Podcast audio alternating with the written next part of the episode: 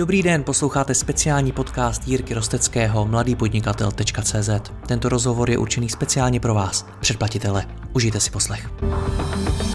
Je jim něco přes 30 a už mají globálně úspěšné firmy. Jan Bednář založil technologicko-logistickou společnost Shipong a Oliver Dlouhý zase prodejce letenek Kivikom.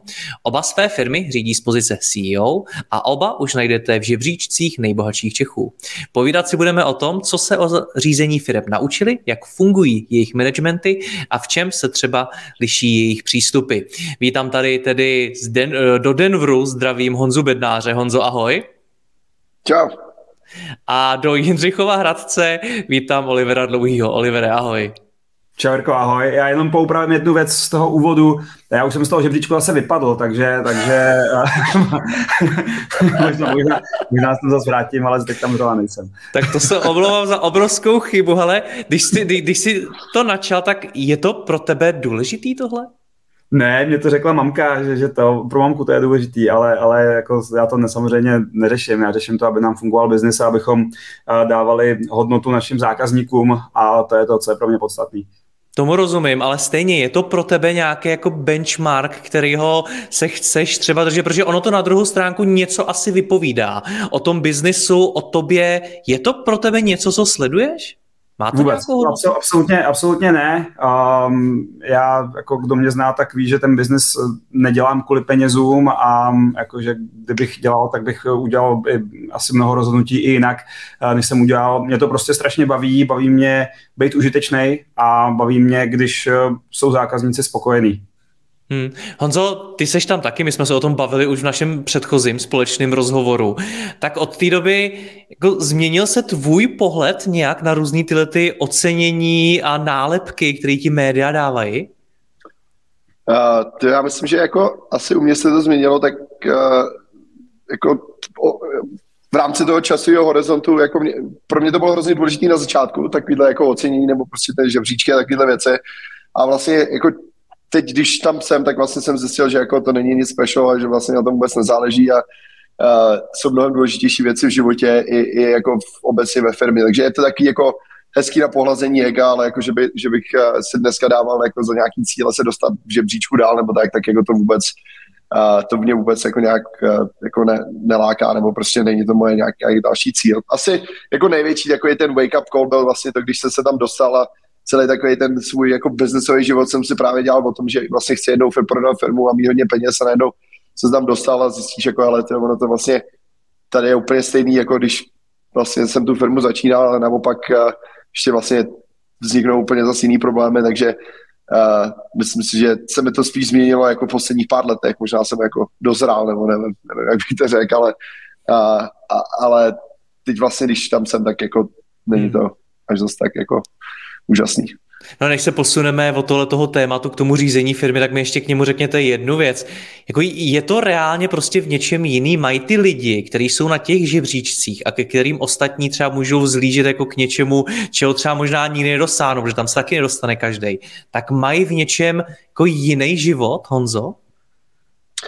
Tak já myslím, že jako jedna výhoda velká toho je jako taková ta validace vlastně toho, co v tom jako business světě jsme dokázali a tím pádem uh, té pozitivní stránky jako se ke mně dostává hodně lidí, kteří právě jako mě žádají o rady nebo žádají mě prostě o mentoring nebo o prostě investice nebo jakoby ten access jakoby k těm uh, řekněme lidem, kteří vlastně chtějí dělat zajímavé věci je mnohem jako mnohem jednodušší, protože prostě ty lidi mě vnímají jako uh, úspěšného člověka v biznise a jako díky tomu se k těm jako fakt zajímavým lidem dostanu, nebo i k tě, právě k těm lidem, kteří jako něco budujou.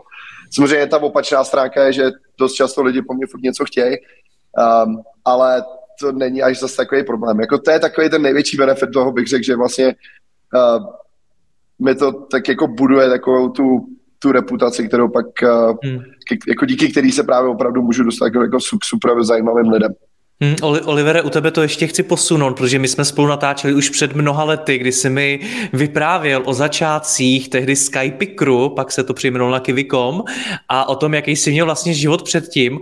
Tak život předtím a teď, v čem vidíš z hlediska No možná toho materiála, možná těch peněz, těch úspěchů největší rozdíl.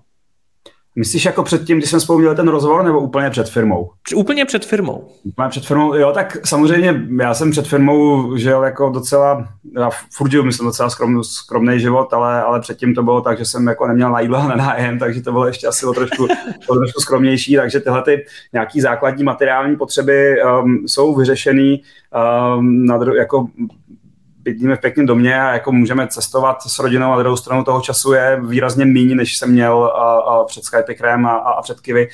Um, takže jako většina, drtivá většina mých cest jsou biznisové tripy um, uh, toho času prostě uh, s lidma, uh, se kterými bych chtěl trávit, netrávím tolik, kolik bych si představoval, takže má to, má to i nějakou daň, ale obecně opět um, Říkám, kdo mě, kdo mě zná, tak ví, že já mám jako averzi k likviditě, takže já kdykoliv jsem, jako nedej bože, nějaký, nějakým penězům eh, do, dopracuju, tak to do něčeho uvalím a, a, a jako žiju v podstatě um, snažím se žít jakoby od výplaty k výplatě, takže můj, můj, e, e, ještě nebo jinak to řeknu, e, můj život materiální není výrazně rozdílný od života jakýkoliv jiného, řekněme, vrcholového manažera v jakýkoliv prostě firmě podobné velikosti. Okay. To je zajímavý fetiš, člověče, to alergie na likviditu, to, to jsem nikdy neslyšel. Taky jsem nečekal, že by řekl, že žiješ od výplaty k výplatě.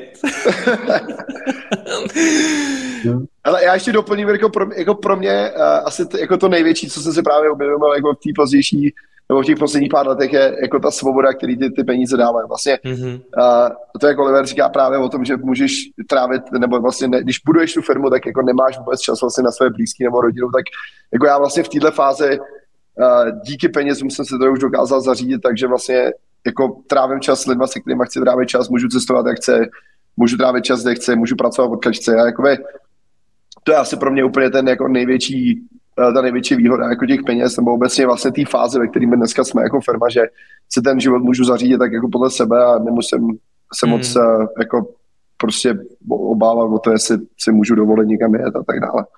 A tady... to je, ještě jenom sorry, já, já na to double kliknu, protože to je zajímavý um, a podle mě hodně, hodně podstatný. Um, pracovat od, odkaď chci a to je, to je právě, to, to, to je uh, úplně super.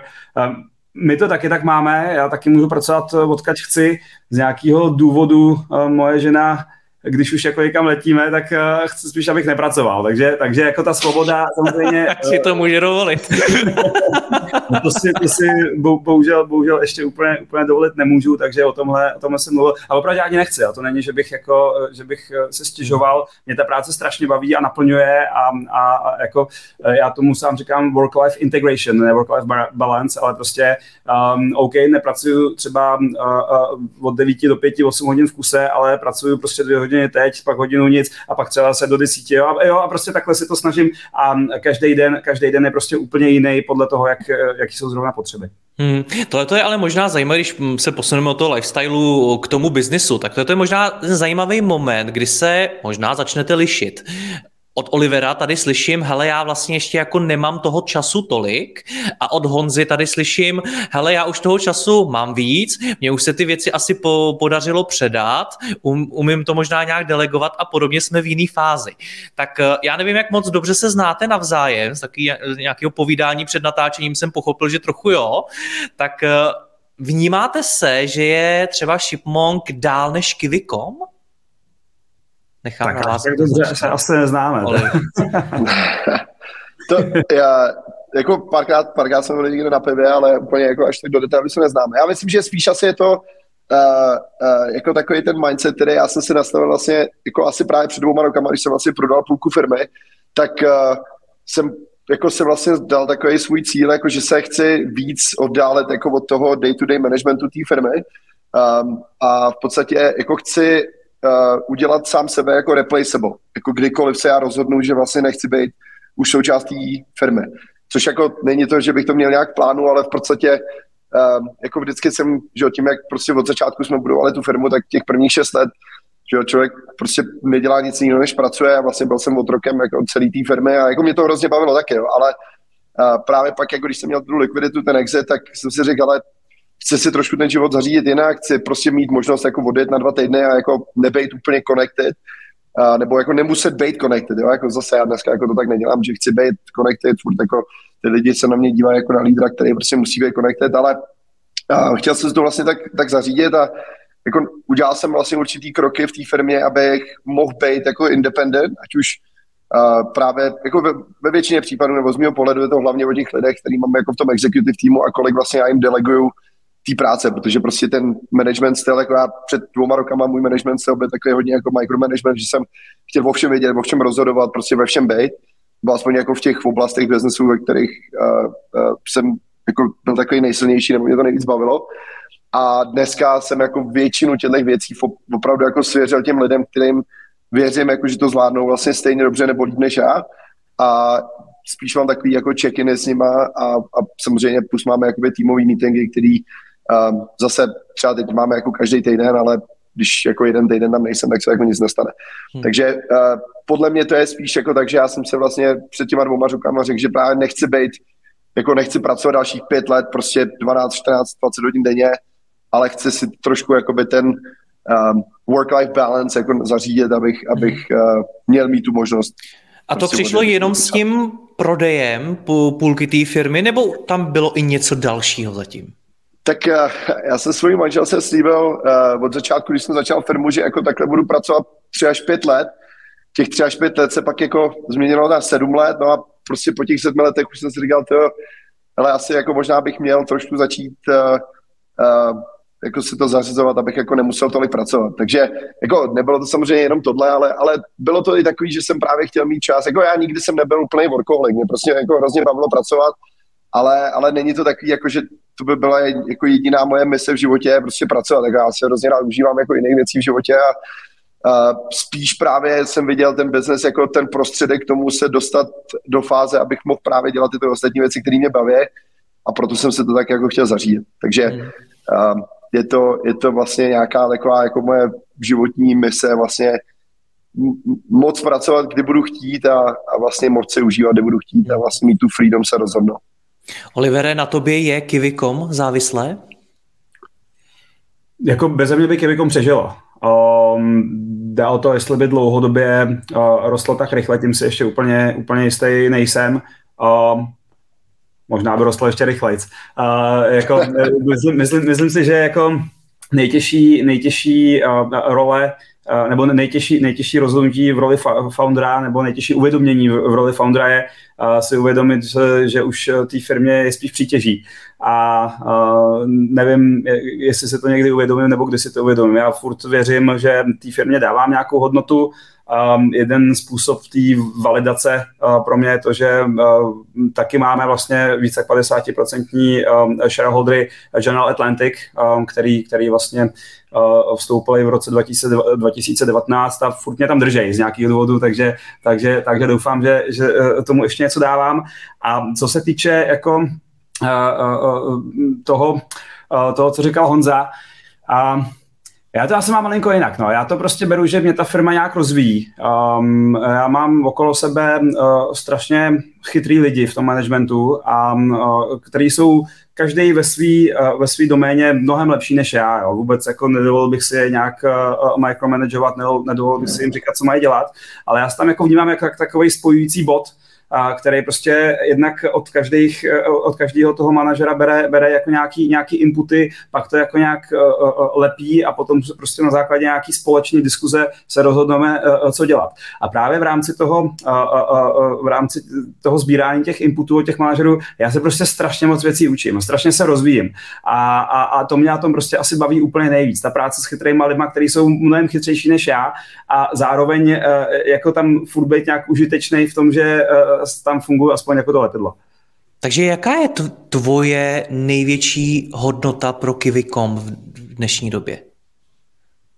Connecting the dots, asi, to, to je asi nejlepší okay. způsob, eh, jak to říct. Takhle, já mám, jako, eh, mě baví produkt, dělat hodně, uh, jsem jako hodně, hodně vášnivý uh, cestovatel, uh, jsem asi největší kontributor uh, jako, jako zákaznického feedbacku z používání naší apky a na základě mého feedbacku se toho jako hodně, hodně udělalo, ale obecně jsem takovýto lepidlo, který, jak říkám, prostě bere něco od každého z těch chytrých lidí, kterých, který mám kolem sebe a, a dává, dává prostě z toho nějaký, nějaký výstupy. Jak se ta tvoje role, Olivere, ve firmě měnila v čase? Um, tak k začátku jsem byl holka pro všecko. A, to je klasika? Úplně, no, jasně, takže odpovídal jsem na dotazy zákazníků, bukoval jsem letenky, něco jsem málo i programoval, projektový management, prostě vše, všecko jsem řešil. A, a pak samozřejmě se to nějak jako postupně měnilo a aktuálně tam mám relativně uh, strategickou uh, roli, takže prostě řešíme hlavní, hlavní, uh, hlavní decisions, uh, hlavní rozhodnutí, narizujeme peníze, uh, koupíme prostě konkurenta, uh, takže tak, uh, takovéhle věci. Plus ale um, vždycky, když vidím, že v nějaký, v nějaký doméně, uh, zejména na, na produktu, um, nejdeme tak rychle, jak bych si představoval, tak jsem jako ready uh, tam hands-on skočit a, a, a trošičku, trošičku uh, to tam nějak, pod, uh, nějak, nějak akcelerovat. Um, což se jako děje občas, teď, teď aktuálně se to, se, se to taky děje a um, i mě to baví a, a, naplňuje. Takže jo, jsem tam teď na víc strategické pozici, ale nebojím se hands-on a ještě, ještě se to pořád stává. Hmm. Honzo, tvoje role se vyvíjela jak? Uh, tak asi podobně jako Oliver, taky od začátku jsem vlastně dělal úplně všechno, a, uh, ale vždycky jsem tak jako gravitoval taky nejvíc k produktu, plus operations, což samozřejmě u nás operations jsou takový jako dost specifický tím, že prostě máš ten sklad a máš tam lidi a je se tam milion věcí najednou, takže to mě vždycky hrozně bavilo. Mě jako strašně baví um, řešit právě jako prostě problém solving, to je takový můj asi jako největší, asi jako většina founderů, to je takový ten můj největší jako hobby v tom a, a takže od začátku právě jsem jako nejvíc gravitoval v tom a právě vlastně i to propojení jakoby toho produktu, zákaznického feedbacku a pak těch operations, což vlastně v tom našem biznesu paradoxně je právě to nejtěžší vlastně jako propojovat tyhle domény dohromady a, a vlastně dělat z toho nějaký jako strategický rozhodnutí k tomu, který povedou vlastně ke zlepšení celý té experience pro toho zákazníka. Takže v začátku jsem byl jako hrozně v tomhle tom, pak vlastně to vždycky byla přesně doména, kde jsem neměl silného lídra, nebo prostě kde byly nějaký problémy, tak jsem tam vždycky vstoupil. Třeba já 2017, 2019 to bylo uh, eh, HR, prostě jsme měli strašný problémy jako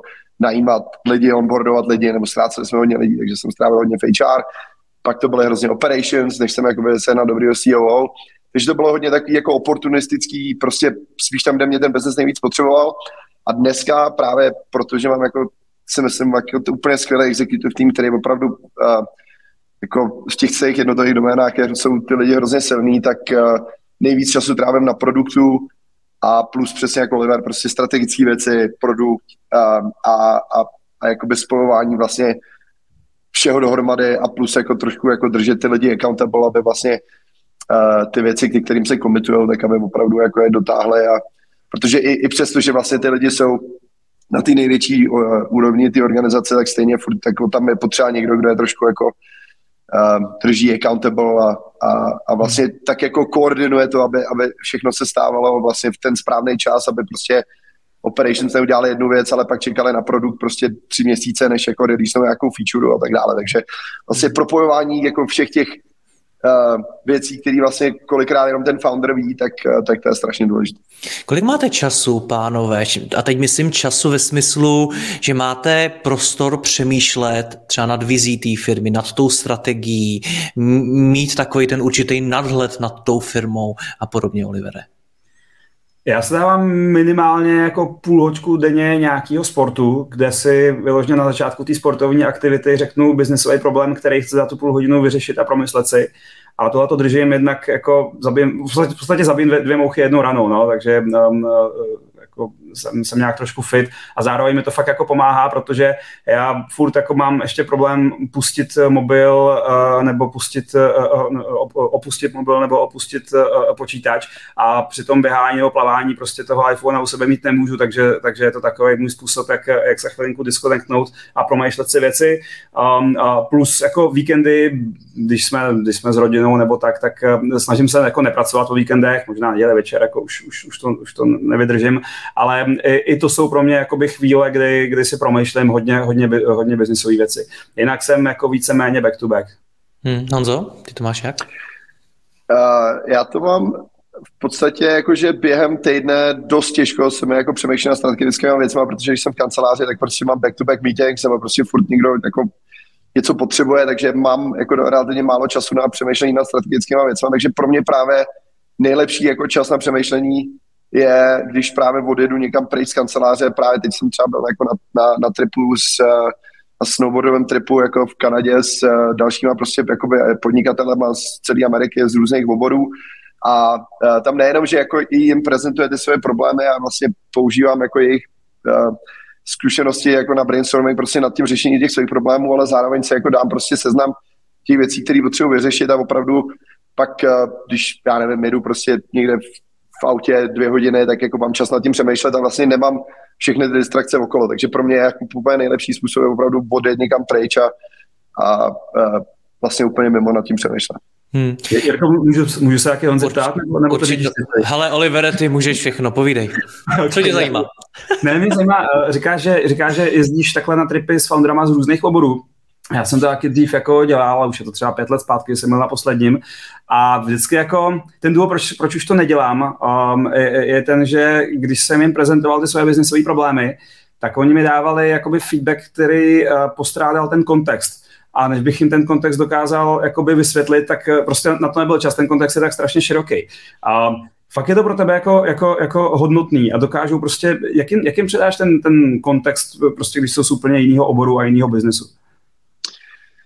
To je dobrá otázka. No, jako, uh, samozřejmě většinou ty věci, které se snažím jako od nich získat, jako ne ani úplně jako solution, ale spíš jako brainstormovat prostě nad, nad různýma jako uh, experience share, který oni měli, tak uh, jako spíš to jsou takový víc obecní problémy, než jako, že bych jim vyloženě prezentoval nějaký úplně konkrétní problém z mého biznesu, který oni jako pokud nemají zkušenost s logistikou, tak jako mají šanci vyřešit. Takže pro mě jsou to spíš takové právě jako věci třeba s najímáním lidí nebo s prostě právě třeba OKR frameworkama nebo prostě s jako věcma, které jsou relativně jednoduše že, uh, pochopitelný pro někoho, který vlastně nemá jakoby, ten kontext. Jo. Samozřejmě pak mám pár lidí jako ve svém networku, který mě znají dobře, který znají ten business můj dobře, jako prostě mají třeba, mám třeba svého kouče, který jako zná vlastně úplně všechno, dělá s náma prostě executive retreats, dělá s náma veškerý planning, tak jako s ní pak jako hodně do, do hloubky jdu jako do těch jednotlivých problémů, protože vím, že má ten kontext. Ale samozřejmě jako s lidmi, který ten kontext nemají, tak asi to je stejně prostě jako naopak taky, jako já nebych, nebyl bych schopný nikomu poradit, pokud jako no, business neznám.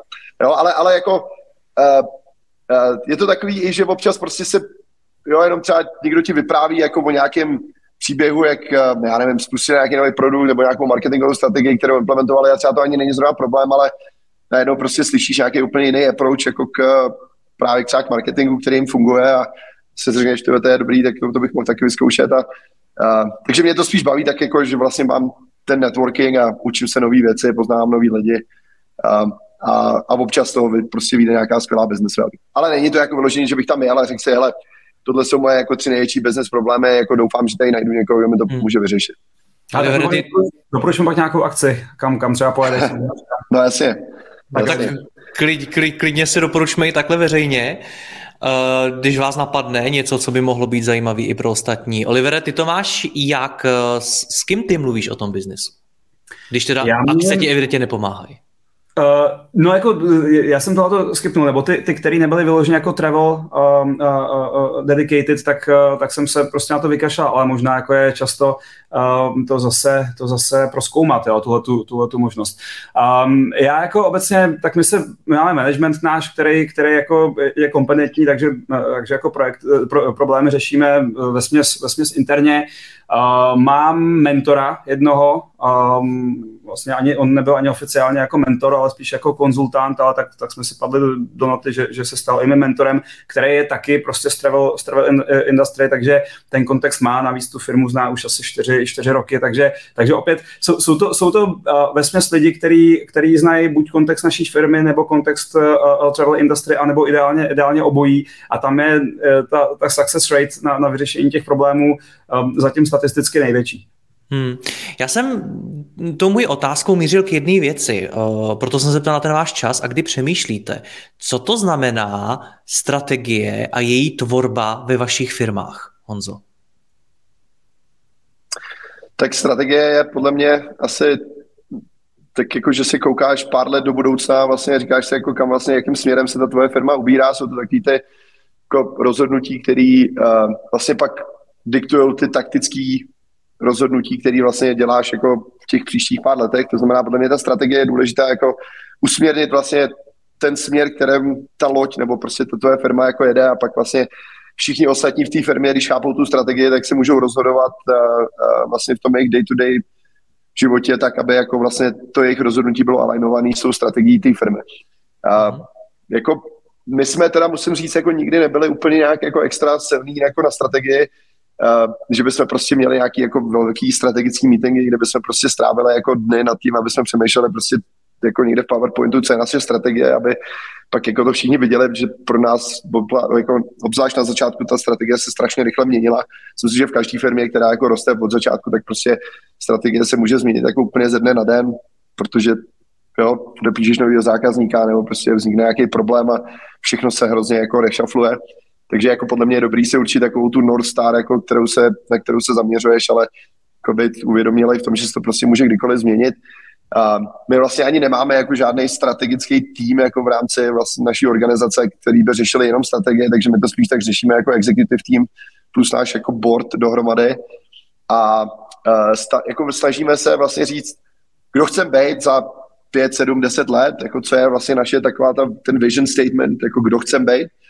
A pak uh, tak nějak jdeme jako backwards um, a říkáme si, OK, jako když se chcem dostat teda sem za pět let, tak jako co to znamená pro nás tenhle quarter nebo tenhle rok nebo příští dva roky a to nám pak řídí uh, ty rozhodnutí v tom kratším čase. Hmm. Oliver, u vás se pracuje se strategií jak? No, já, jako já souhlasím s tím, že v nějakým, nějakých těch prvo, eh, prvotních obdobích té firmy um, se s tím asi moc pracovat ani nedá, protože, jak říkal Honza, ta, ta, ta firma se strašně vyvíjí, mění a v, v podstatě každý rozhodnutí, každý, každý milestone může úplně jako přetočit to, čím chceme být.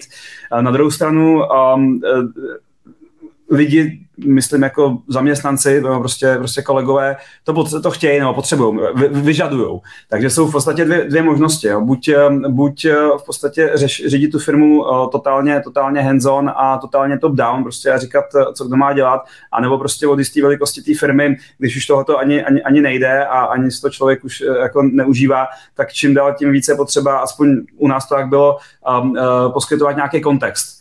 A ten kontext um, samozřejmě, jak, jak, jak, je široký a, a to, to, to záleží a to, to, se, to, to se vyvíjí. Um, u nás um, já si myslím, že my jsme se dostali k nějakému levelu um, dospělosti té firmy, kdy opravdu jdeme úplně, jakoby, že uh, top-down řešíme jenom ten kontext a, a zbytek jako, jako jde um, bottom-up s nějakou, s nějakou top-down, uh, s nějakým top-down korigováním až vlastně nedávno. Až jako vlastně nedávno jsme fakt definovali, kdo jsme, kdo, kdo chceme být. Um, a kvůli tomu jsme um, od, odsekli prostě mnoho projektů, který jsme si mysleli a který by třeba byly ziskový a, a, a vydělali by nám hodně peněz. Uh, prostě jen proto, že to není, že to není uh, v nějaký naší dlouhodobé strategii nebo, nebo, nebo, nebo i vizi, ale uh, já se bavím třeba o období do minulého roku. Jo, a, a, takže do té doby jsme zkoušeli, co šlo, stříl, stříleli jsme prostě um, do všech, do všech stran, něco se chytlo, něco, uh, něco se nechytlo a, a teď se snažíme um, uh, jako uh, to, na úrovni top-down fakt definovat ten, ten, ten kontext a aby týmy prostě přicházely s, s řešeníma sami. Hmm, popiš nám teda víc to před a po, co třeba předtím ve tvý firmě šlo, ale teď už byste to třeba neudělali. Tak předtím jsme se najednou rozhodli, nebo já jsem se dokonce rozhodl asi, bohužel, že půjdeme, že budeme dělat um, uh, vlaky a autobusy a všechno propojovat a že budeme dělat door-to-door transportation a integrujeme Uber a Lyft a, a, a, a Liftago a tak dále. A e, nikdo to moc nerozporoval, protože jsme právě neměli nějaký ten základní framework, nějakou tu základní vizi, e, kým chceme být, jak říkal, jak říkal Honza. Um, takže jsme to prostě do toho investovali strašně moc e, peněz, kapacity a, a, a pak jsme zjistili, že to je vlastně blbost, že to jednak neumíme, a, že to zákazníci ani nechtějí a, a, a, byl to prostě, byl to hrozný čas a peníze v podstatě jasně, vždycky můžeš říct, že, že se jako poučil z každé chyby, ale prostě bylo to zbytečný. Kdybychom měli už předtím definováno, kdo jsme, že prostě my děláme letenky, děláme je takhle, děláme je pro zákazníky eh, koncový eh, prostě a tak dále, um, tak, tak by tohoto ani neprošlo tím základním prostě validačním frameworkem na druhou stranu, uh, ještě já, já to nechci úplně, úplně schazovat, prostě bylo to nějaký období, díky, díky tomuhle, díky této svobodě, taky um, přišlo na trh jako mnoho produktů, který se uchytili a který, který, který, který fungují jo, a, a, a, tak. Ale jak říkám, myslím si, že od nějaký asi velikosti firmy, myslím si, že na headcount se to dá asi, asi nejlíp, nejlíp navázat, um, tak prostě ten kontext je potřeba, protože nevyhnutelně ten management nebude moct ovlivňovat každý rozhodnutí a každou, každou produktovou uh, uh, iniciativu a musí ty lidi jako mít nějaký základní framework, na čem teda by měli pracovat a na čem už ne. Honzo, vám se někdy stalo něco podobného, že jste možná sešli z cesty a pak jste toho litovali? Uh, já myslím, že vlastně podobně jako Oliver, taky se zkoušeli hodně věcí na začátku, které prostě buď se chytili, nebo se neuchytili. Obzvlášť jako v, právě v té produktové roadmapě občas prostě si řekne, že ale zkusíme nějak změnit nějaký proces ve skladu, prostě uděláme nějaký, nějaký nový řešení, který si my myslíme v kanceláři, jako, že to bude fungovat a pak vlastně to deployneme jako na sklad a tam vlastně zjistíme, že to byla úplná blbost, takže vlastně to byly vyhozený tři měsíce času jako celého týmu. Uh, já si myslím, že tyhle věci samozřejmě by se daly předejít, pokud jako uh, involvuješ víc lidí právě pak z té operations, jako, a to znamená, máš ten větší kontext jako toho biznesu i na tom floru. Samozřejmě některé věci přesně zase se povedly, takže já si myslím, že to je vždycky jako, jako že se na to podíváš zpětně, řekneš si, to, některé věci fungovaly mnohem líp, než jsme čekali, některé prostě se vůbec nepovedly a jako uh, v podstatě jsme je discontinuovali. Uh, uh, tam jako je těžko říct, jestli aspoň u nás teda tady v tomto případě, jestli vlastně jako, kdyby jsme měli pevně nastavenou strategii, tak jestli by vlastně jsme preventovali jako dělání těch chyb. Jo. U nás si myslím, že to spíš bylo tím, že vlastně strategicky my jsme uh, pořád chtěli jako redukovat náklady na operations, což vlastně byla ta naše hlavní strategie jako v tomhle tom směru, ale prostě občas jsme akorát uh, udělali věc, která prostě nakonec se nepovedla. A to se prostě stává pořád. Jo.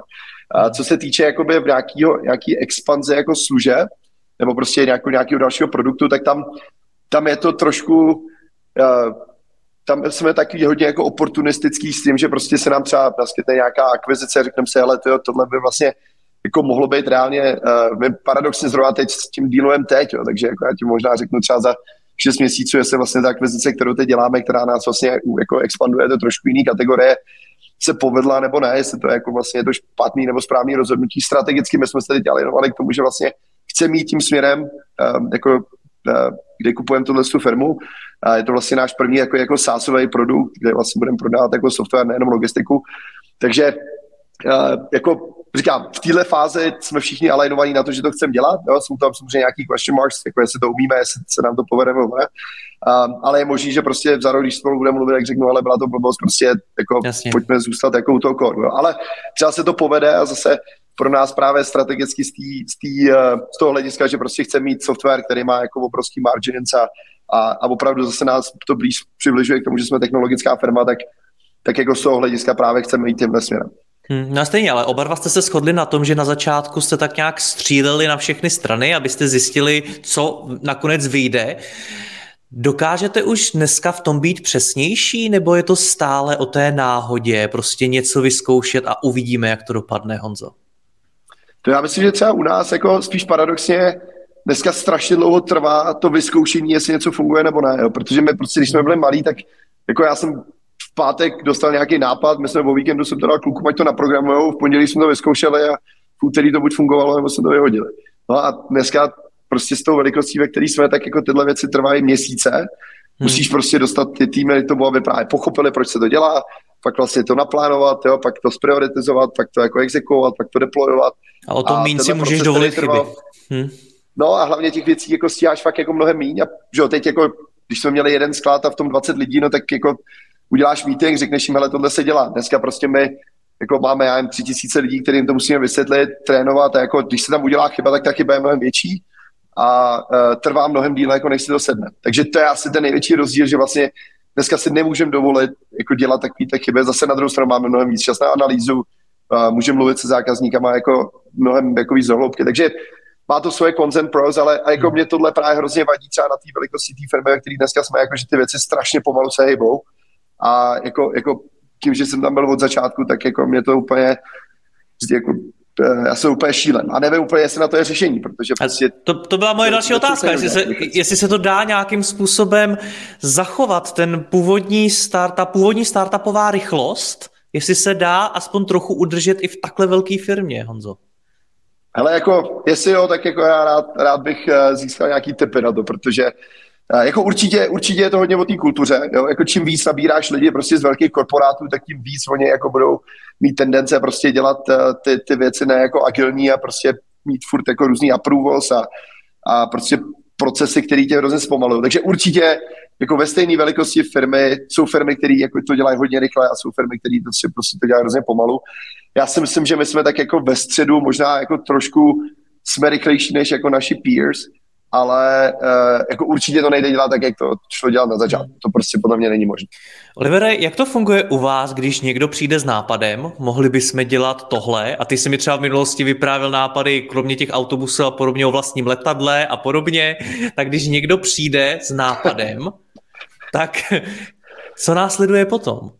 No, to je právě ten, to, to, to že nám chyběl ten framework, no, to, to by to, to do něj taky, taky uh, to, to by se do toho taky nedostalo. To ne, já jsem to nebude. No, ale jako zatím ne, jako je, furt, furt je to nějaký můj wet dream, ale, ale jako uh, a zatím, zatím určitě ne. A, a bylo by to úplně mimo to, co, to, co děláme. Já jsem se strašně smál, jako to, co, to, co Honza popisoval, úplně přes kopírák, jo. Prostě uh, byl jsem zvyklý, že to, co se ráno vymyslelo, večer bylo na produkci a dneska to jsou prostě uh, uh, ani ne měsíce, kvartály plánování a roadmappingu a No to jako dává nějaký smysl, jako jednak uh, přesně tak každý fuck up prostě uh, bolí mnohem víc, už tam máš prostě, já nevím, zákaznický data milionů zákazníků, jo, prostě jako už, už, už, už se to nesmí, nesmí, nesmí podělat. A uh, na druhou stranu, uh, přesně tak, jak říkám, dovedu si představit, uh, že by to fungovalo jako o, o trošičku, o trošičku rychleji a, a trávím jako strašně moc času, uh, jak sám, tak se svým týmem na to vymyslet, jak to, uh, jak to udělat. No. Uh, Uh, jsou jako extrémní řešení, jo, když se podíváte, co dělá Elon Musk uh, s Twitterem, tak, uh, tak tam si myslím, jako, že, že, že, to je, že to je taky jako řešení, asi, asi ne něco, co bych jako já kdy chtěl, kdy chtěl dělat, ale jsou různý způsoby a myslím si, že každá firma se musí najít svůj modus operandi, jak, exekuovat, jak exekuovat rychleji než, než konkurence nebo zhyne. No. Hmm. No to stejně ale, Olivere, když za tebou přijdu, hele, mám nápad, že bychom v Kivikom mohli dělat nějakou konkrétní věc, mohli bychom dělat tohle. Tak co následuje potom, než se to dostane do té reální, do té skutečné realizace? Tak nechodí se za mnou s nápadama. máme jednotlivý produktový týmy, který vlastně ownují nebo vlastně nějaký, nějaký svůj produkt a mají nějakou ideation phase, kde, kde vlastně ty jednotliví product manažeři a jejich týmy prostě chodí s nějakýma nápadama, ty nápady procházejí nějakou, nějakou validací, nějakou triáží ve chvíli, když to projde vším tím letím, je tam nějaký, je tam nějaký, nějaký commercial model, který prostě vypadá, že je funkční v našem kontextu, tak se, tak se to nadizajnuje, designy jdou nejdřív interním testingem, pak nějakým user testingem, tam, kde to dává smysl, tak se udělá fake door test, tam, kde, tam, kde je to třeba nějaký, nějaký jenom setup, tak tam se udělá A-B test na reálném trafiku a takhle postupně, takhle postupně, to, takhle postupně se to exekuje. Hmm. A teď mi, pánové, řekněte, jestli se nebojíte, že tohle, o čem se tady teď bavíme, ta, ta složitost procesu, kdy chcete přijít s něčím novým, jestli to není to, co dělá vaše firmy zranitelnějšími, protože o těch mladých startupech se říká, že právě ta jejich rychlost, ta efektivita dokáže ohrozit ty velký hráče a nakonec vaše firmy z toho možná těžily a dneska jsou tam, kde jsou.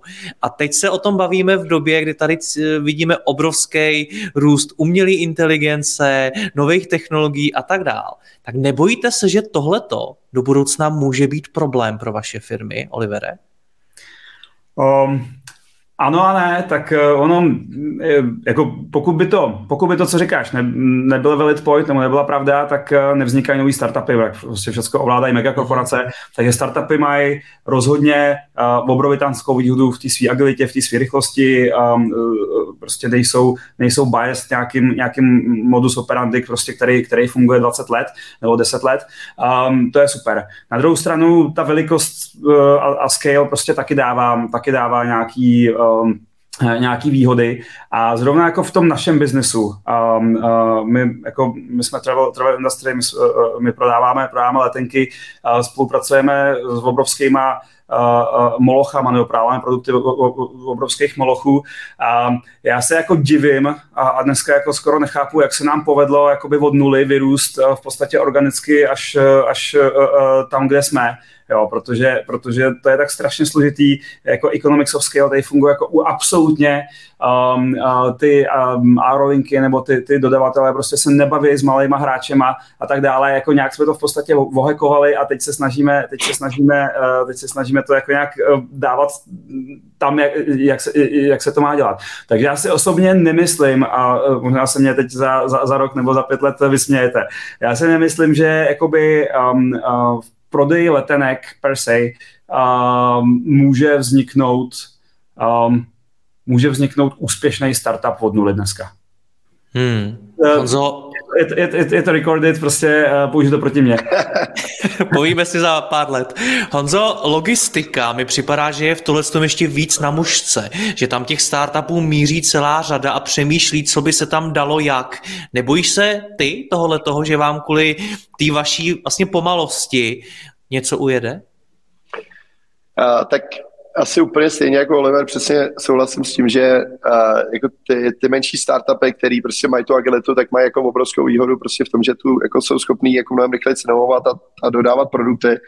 A na druhou stranu, jakoby má, ty, těch, těch benefitů, který máš jako established firma, prostě v, v určitý velikosti máš ty economies of scale a, a jsi jako víc daleko v té svojí maturitní fáze, tak uh, Uh, vlastně jako se zase dostaneš úplně jiným příležitostem, než se dostaneš jako malá firma. To znamená, my prostě, když jsme začínali, tak uh, jako v té době, v té jako konkurence v uh, logistice pro malý a střední e-shopy prostě nebyla zase tak velká. Takže my jsme byli prostě jedni z prvních, kteří jako vlastně pionírovali jako tenhle ten celý obor a v podstatě jako ten barriers to entry jako byly relativně malý, protože prostě jo, potřebuješ nějaký sklad, potřebuješ prostě nějaký software na řízení, potřebuješ nějaký software pro zákazníky, v té době ty řešení byly takový fakt jako hodně špatný, protože my jsme se vlastně jako rozhodli dělat vlastní řešení softwarový, ale vlastně jako nebylo to, té konkurence nebylo až tolik, jo. A my jsme vlastně vyrostli, stali jsme se největším hráčem v této kategorii, no a dneska vlastně paradoxně jako vstupujeme do té fáze těch větších zákazníků, nebo spíš se soustředíme jakoby na ty střední a větší.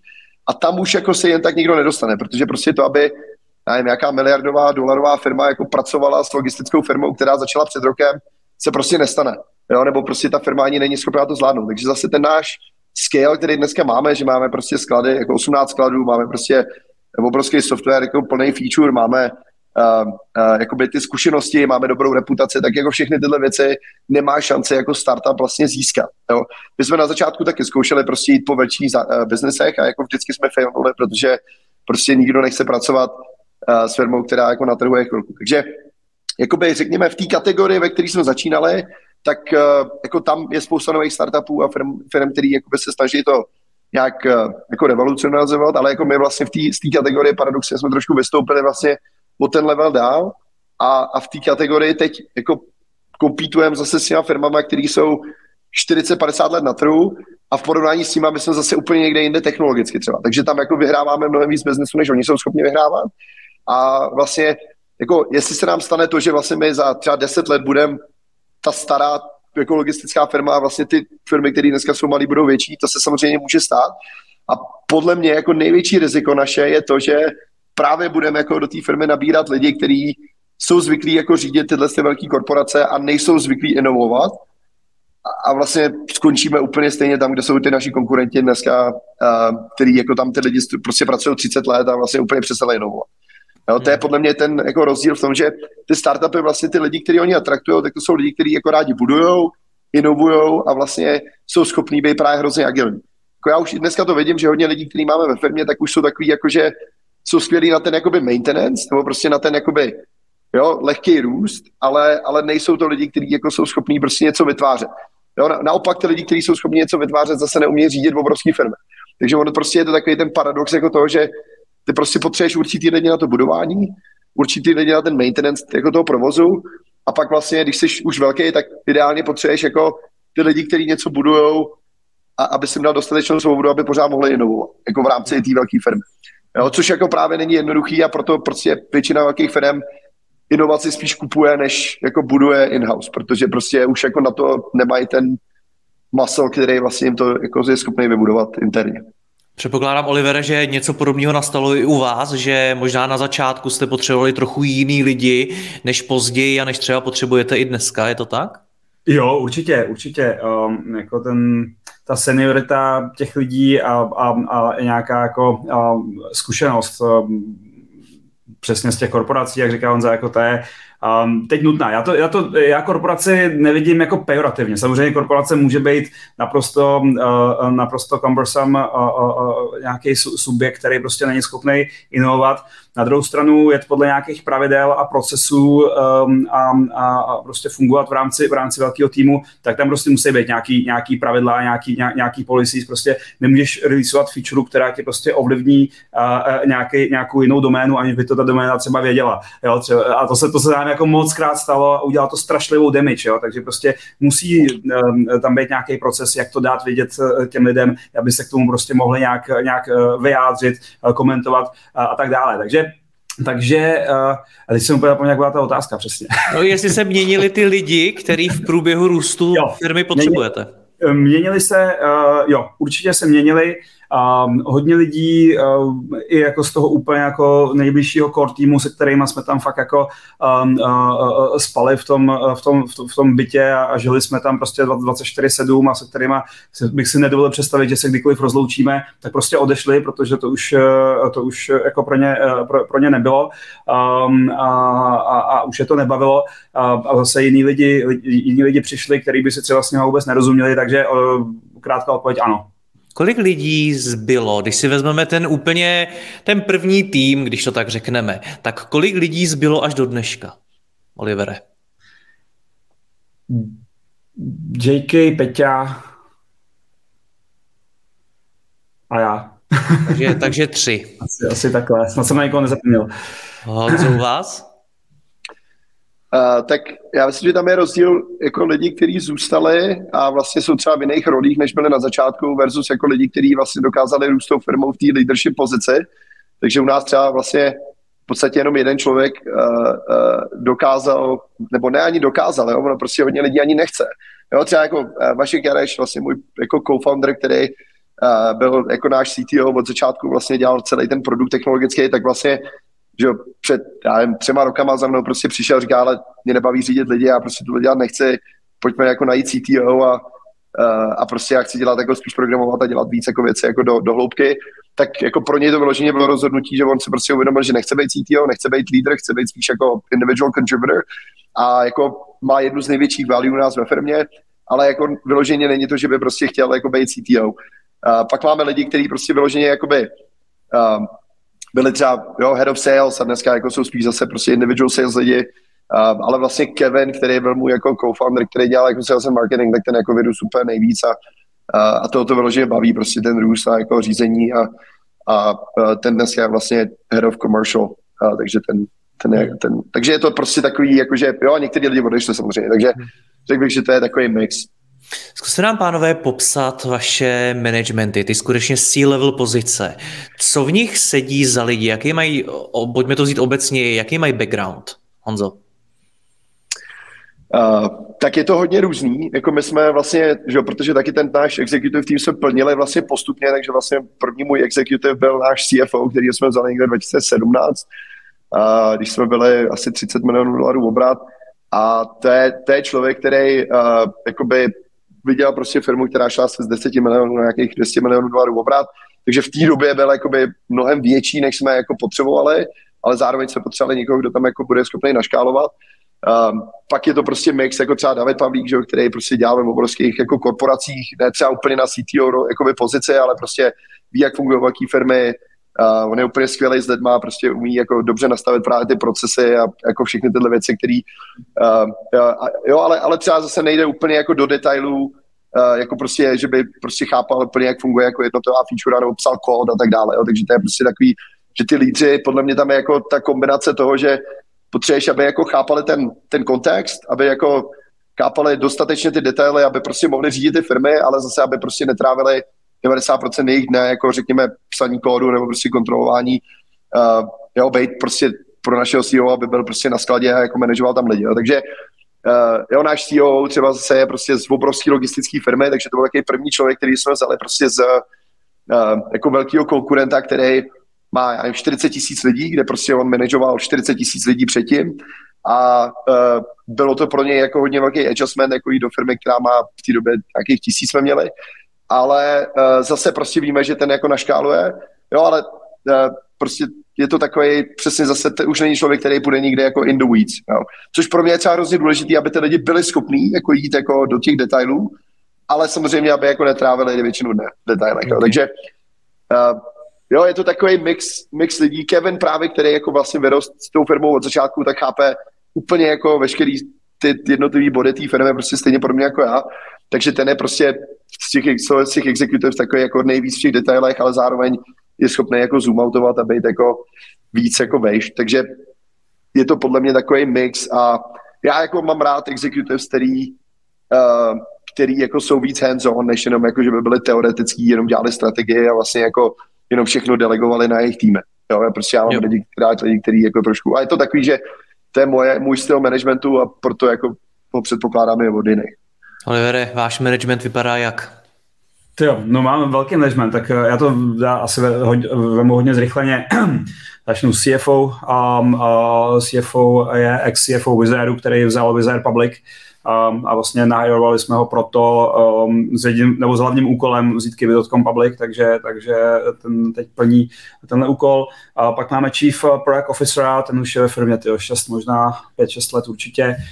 Um, byl tam na jiných pozicích um, člověk z travel industry, který prostě tomu produktu a té industry strašně dobře rozumí a zároveň mám jako uh, strašně dobrý organizační skill, zná různé metodologie řízení, řízení uh, a product managementu.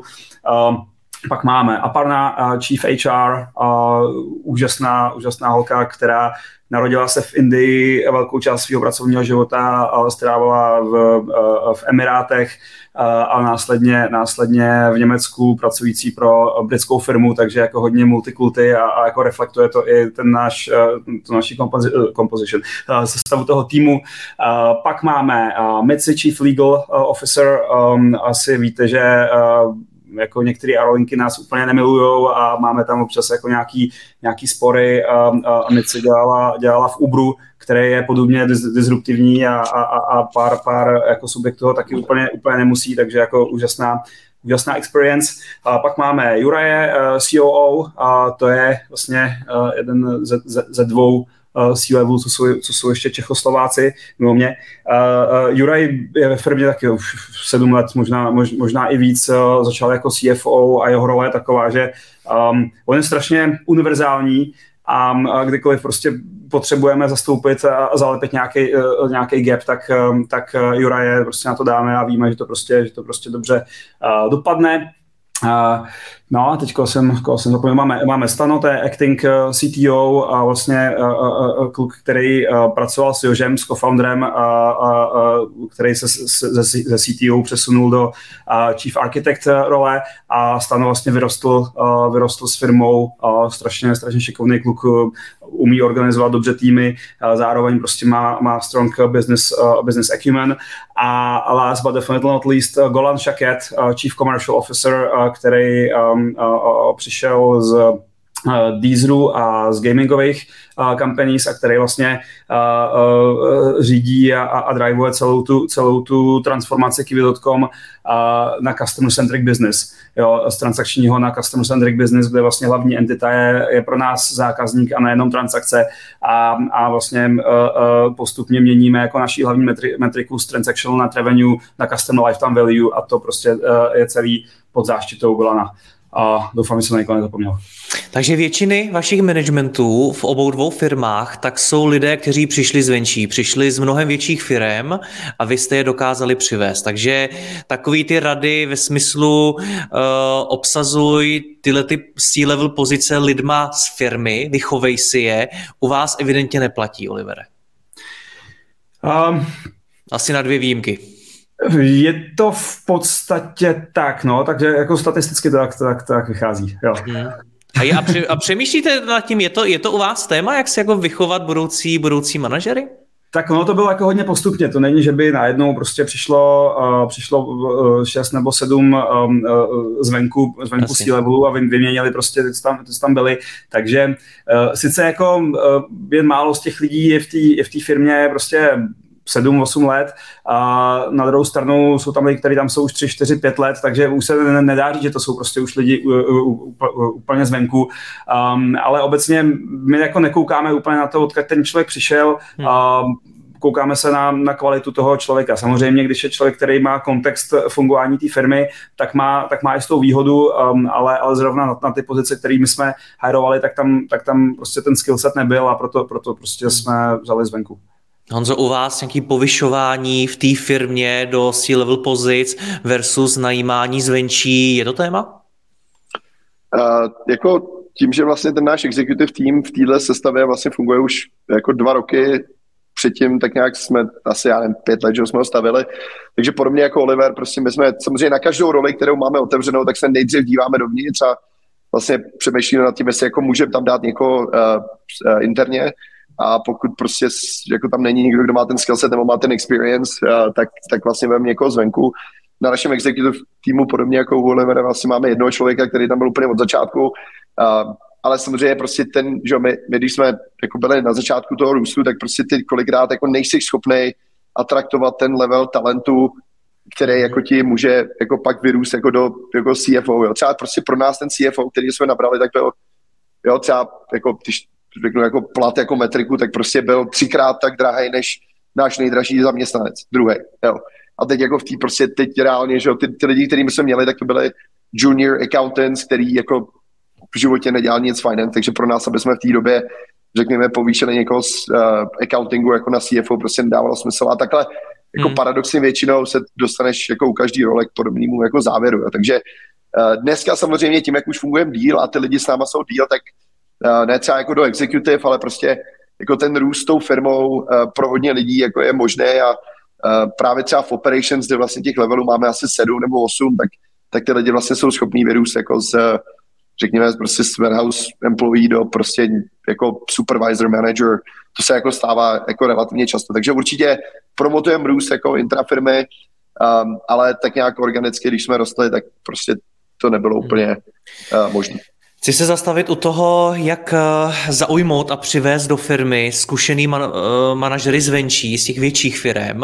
Ty sám si jako Honzo řekl, že na začátku to ta firma prostě není ani pořádně schopná taky lidi jako zaujmout a, a, a získat. Tak co jste museli změnit, aby, abyste je získali? Tak uh, jako, já myslím, že je to o asi jako dvou věcech, nebo o třech, no tak ono to je asi o hodně věcech, ale jako taky ty základní věci jsou samozřejmě, jako kolik jsi sem lidem, těm lidem schopný zaplatit, což samozřejmě, když máš venture funding, tak je mnohem jednodušší, než když ho nemáš. Takže pro nás třeba, když jsme byli tím, že jsme byli bootstrapovaní, tak pro nás jakoby platit lidi, řekněme market salaries, bylo vždycky strašně náročné. Takže my jsme to strašně, jakoby většinou kompenzovali equitou, takže jsme lidem dávali jako víc equity, řekněme, než byl market, protože, uh, protože jsme prostě neměli jako jinou možnost. Jo? Takže my třeba prostě můj první zaměstnanec jsem mu platil 30 tisíc dolarů uh, ročně, což jako my dneska neplatíme ani našim jako skladovým zaměstnancům, ale zase dostali jako mnohem více ekvity, která prostě pak uh, ve výsledku jako se to všem vyplatilo. Samozřejmě to, to je hrozně těžký pak jako pro toho foundera vlastně musí udělat dobrou práci a prodávat vlastně tu vizi, to, kam ta firma jde, jako to, co tí equity vlastně může jednou být a uh, to je třeba mnohem náročnější v Čechách než v Americe, protože v Americe prostě ty lidi znají ty příběhy, lidi jako znají, každý má nějakého kamaráda, který prostě byl early employee v nějaké firmě, vydělal jako velký peníze. V Čechách dneska už se to mění, ale prostě když jsme začínali, tak jako to, že bys někomu dal jako ekvitu a nižší plat, jako ne, nefungovalo, protože prostě nikdo jako vlastně nechápal, co ta ekvita jako znamená, nebo jako co to pro ně může přinést. A vlastně dneska i máme příklady lidí, který, kterým jsem dal vybrat, jako hele, chcete plat nebo ekvitu, oni si vybrali plat a přišli třeba o miliony dolarů. Takže to jako taky máme uh, takovýhle příběhy, který prostě jako jsou asi jako běžná součást. Ale je to prostě podle mě hodně o tom prodat ten příběh těm zaměstnancům, uh, dělat jejich pájen jako do té vize a nějaká kombinace platu a equity. Takže tak jsi hmm. schopný jako přitáhnout ty nejlepší lidi. Hmm. Olivere, jak ty přitahuješ ty nejlepší lidi do firmy? Tak pro nás byl asi jako fakt zlomový milestone um, ta investice Journal Atlantic v roce 2019 a kde vlastně to byla nějaká validace toho, že Kivicom je prostě reálná firma, na kterou se prostě koukají reální, reální um, uh, investoři a e, jako jednak e, to venkovní PR, nebo to externí PR, který to přineslo, nám strašně pomohlo a jednak e, GA, a teď udělám tady malý, malý, malý promo našim, našim investorům, oni mají jako um, uh, extrémně dobrou, dobrý HR, HR muscle uh, a HR funkci, kterou, uh, kterou jako dávají svým portfolio companies. A oni nám jako pomohli najít eh, vlastně velkou část toho, toho management týmu, uh, mají prostě kontakty na dobrý, dobrý eh, headhuntery a zároveň ta jejich reputace um, je, je, je úžasná. Jo? Oni mají prostě strašně dobrý track record, investovali do, uh, do těch nejlepších uh, no, ale do, do, jako do hodně dobrých, do hodně dobrých uh, success, success stories, prostě v, včetně těch uh, největších úspěchů. A, a potom prostě ten talent se, uh, se uh, nahání, na, nahání líp. Uh, pak nám ještě jako ještě jedna věc, a tady měl Honza jako, jako uh, v podstatě US founder, tak můžu říct, nebo at least US based founder, uh, měl asi výhodu v tom, že um, už jako uh, v Americe jsou firmy zvyklí platit jako nějaký reálný, reálný peníze, jo, a, nebo, nebo aspoň jako nějaký, nějaký, nějakou reálnou value mixu equity a, a, a cache. V Čechách my jsme prostě jako před pár lety dát někomu 50 tisíc mě přišlo jako, jako měsíčně korun jako, jako, jako, stra, strašně moc. Jo. A, a najednou ten mindset shift, který přišel prostě s tím, s tím GA, že prostě manažer jako stojí nějaký, stojí, stojí nějaký peníze, prostě nějaký, nějaký stovky tisíc eur ročně prostě si, si, si dobrý manažer vydělá, tak to bylo něco, co pro mě, pro mě jako českého foundera jako nemysl, uh, nemyslitelného. Jo. Takže takže je to jakoby mix, mix tohohle, plus samozřejmě, um, jak říkal, jak říkal za, jako s nějakým scalem, uh, ta firma je prostě zač, začíná vybraná vážně a ty, ty, uh, ty za, zaměstnanci potenciálně nebo kandidáti, oni prostě začnou mít zájem. Hmm. Popište nám víc ten systém motivace, odměňování těch manažerů. Už tady padá ta ekvita, tak jak, jak, jak to máte konkrétně? Honzo, já mám dojem, že u tebe jsme se i v našem eh, prvním rozhovoru bavili o ezopech a podobně, tak jak to tam máte nastavený? Ezopech? Co to jsou ezopy? No, v češtině. Employees, Nevíš, jak se... Tak, přesně tak. Employee stock option pool. Tak, přesně jo, tak. Jo, jo, Nebo jakýkoliv jo, jiný, jiný způsob, jakým, jakým dáváte tu ekvitu těm zaměstnancům. SOP, okay, okay, jo. Uh, jo, jo, jasně. My v podstatě od začátku jsme, my jsme tak, jako na začátku byli LLC, takže jsme dávali jako profit interest units, což je v podstatě jakoby ekvita, uh, která vestuje jakoby přes nějaký období a vlastně můžeš, dostaneš likviditu, když je nějaká transakce nebo na, nějaký, jak, nějaká liquidity event, a pak, eh, když, jsme pře, když právě Summit jako koupil tu půlku firmy od nás, tak jsme vlastně přešli na, nebo stali jsme si korporace, to znamená, museli jsme uh, zadávat nebo vydávat ty, ty stock options.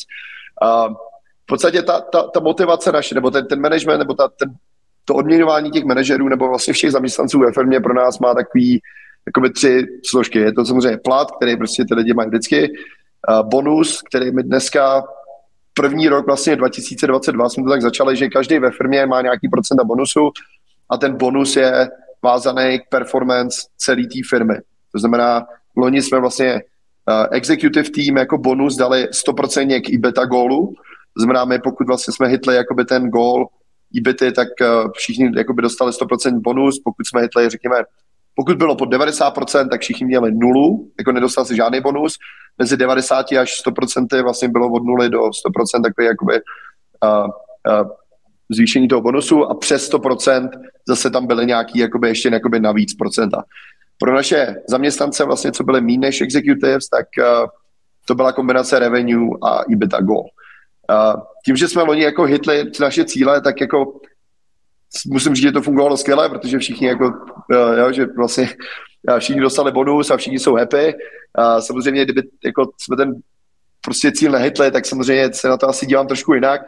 Uh, myslím si, že teď do budoucna to budeme trošku měnit, aby vlastně tam byla nějaká část jako individuálních měřitelných gólů, která bude tvořit část toho bonusu, protože prostě reálně uh, ten jeden člověk, který je jako individual contributor, nějakým departmentu úplně jako nemá šanci ovlivnit jako IBETA.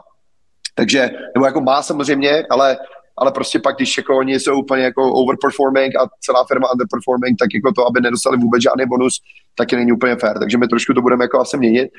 Um, ale jakoby Summit je velký proponent tomu, že vlastně chtějí, aby všichni byli vázaní k tomu EBITDA gólu, protože to je prostě to hlavní, co vlastně na to my se teď zaměřujeme. Pro nás jako růst dneska není jako hlavní priorita, revenue není hlavní priorita, je to prostě hlavně ta EBITDA a proto vlastně všichni ty lidi jsou vázaní k tomu a, a ta třetí část jsou ty stock options, který uh, samozřejmě jsou vázaný k hodnotě firmy uh, při prodeji nebo při IPO, takže uh, to je taková jako další složka tý, tý, tý toho benefitu. Samozřejmě dneska jako velký, velký benefit máme v tom, že tím, jak jsme větší a už si jako můžeme dovolit platit lidi normé market rates, tak jako Uh, už to není tak, jako že bychom lidem říkali, ale my ti dáme více equity, ale prostě budeme ti platit under market. No a ono paradoxně jako ono to už ani tak nefunguje. Jo, to prostě fungovalo tak, jako když jsme byli malinký, tak jako tyhle jsme, tohle jsme mohli někomu říct, ale ty velký executives, který mají ty zkušenosti, vlastně ani pro ně ani neexistuje, jako že by šli pracovat někam jenom za cash a vlastně vůbec jako neměli žádnou equitu, takže tam je to takový, jako že už vlastně ten salary jako ani není moc competitive advantage,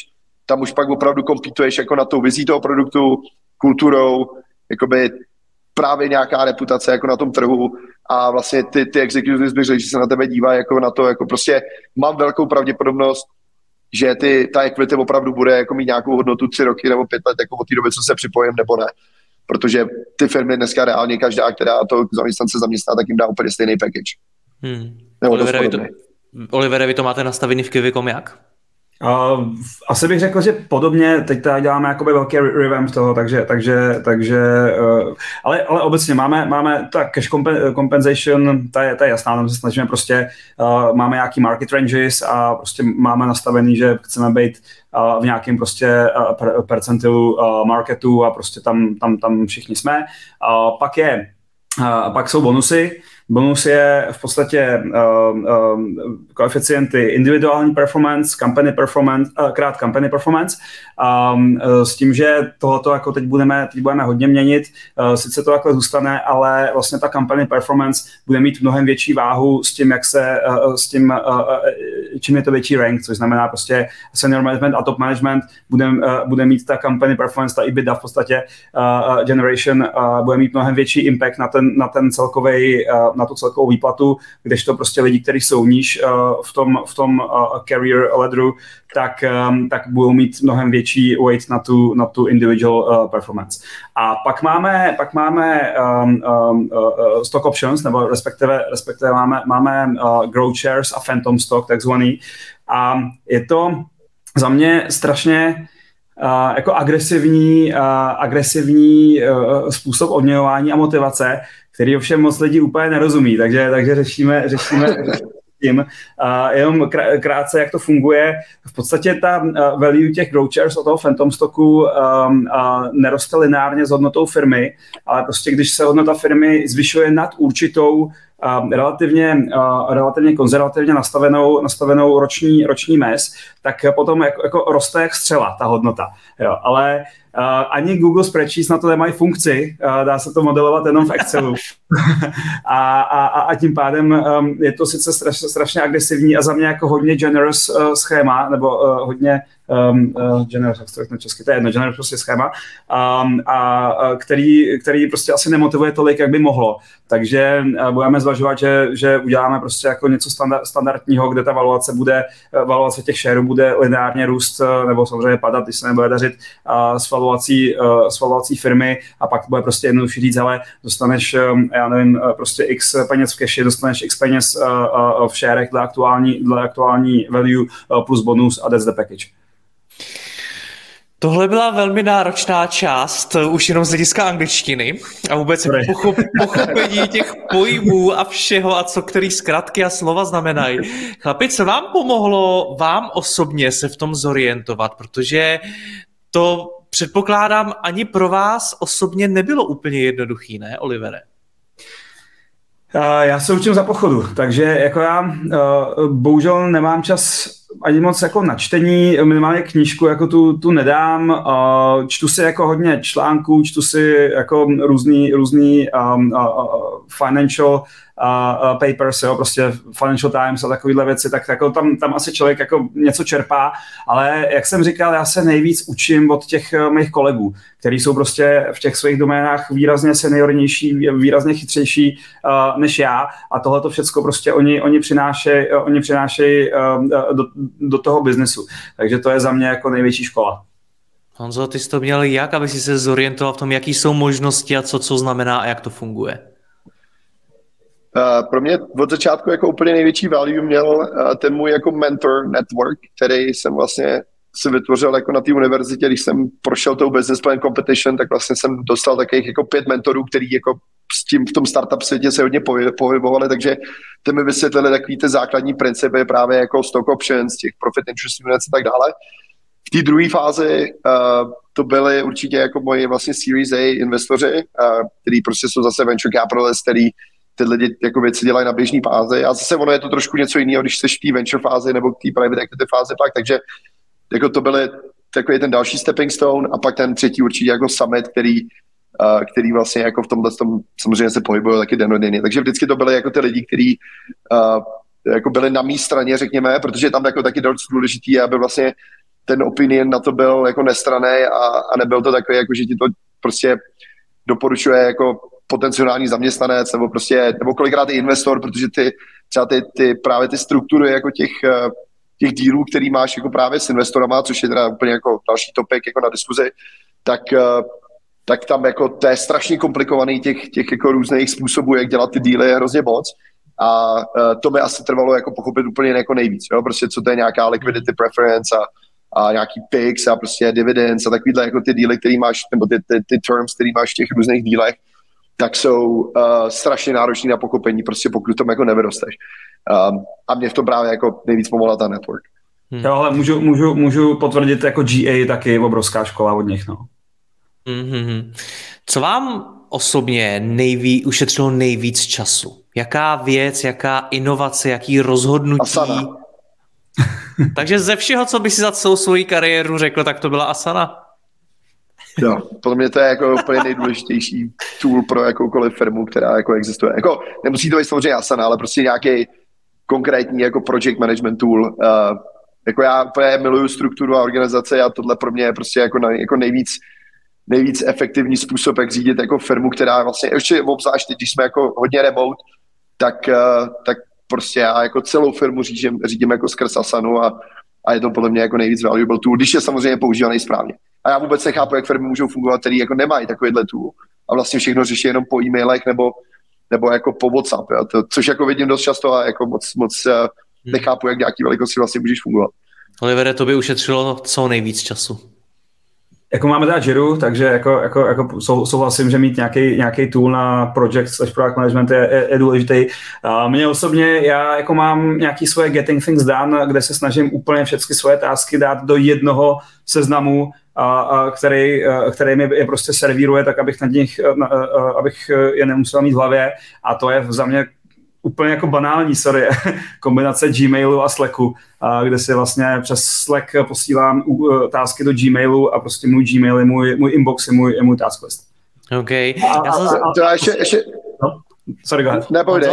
Jo, jo, já jsem jenom chtěl ještě přidat. Jako, uh, uh, já vlastně nepoužívám Gmail, já mám Superhuman, což je jako taková e-mailová aplikace, která mm-hmm. přesně jako můj, můj e-mail list, úplně stejně jako Oliver, je také jako můj to Takže já mám takovou kombinaci jako Superhuman a Asana, plus Slack je jako taková ta killer combination, kterou si myslím, že každý founder by měl mít ve svým stacku. Nebo nějakou kombinaci těch toolů.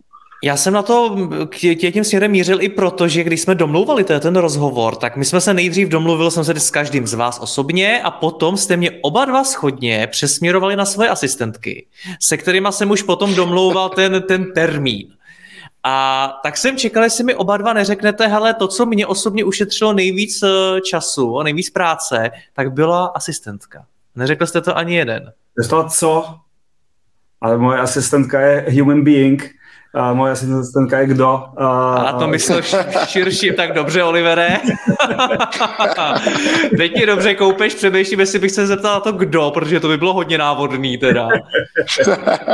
Kdy jste k tomu došli mi ale řekněte, protože moje zkušenost je taková, že hodně podnikatelů si to je to nechce dovolit, jo? že jako to odkládají, přitom ta asistentka nebo asistent by mohli ušetřit spoustu práce. Tak Olivere, kdy tohle přišlo u tebe?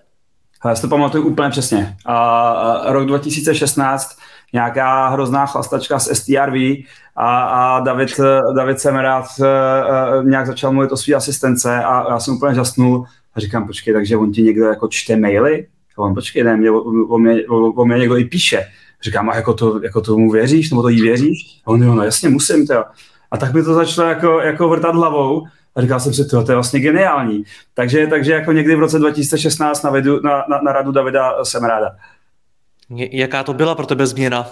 Úžasná. A, a zvlášť teď jako se Zuzkou, to, se Zuzkou pracujeme už, už 5-6 let, no vlastně od toho roku asi 2017 možná.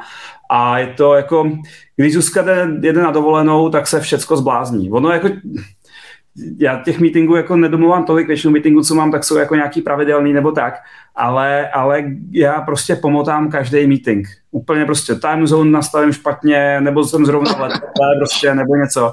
Takže jako, jako bez Zuzky by, to, by život se zastavil můj. Honzo, u tebe to přišlo kdy?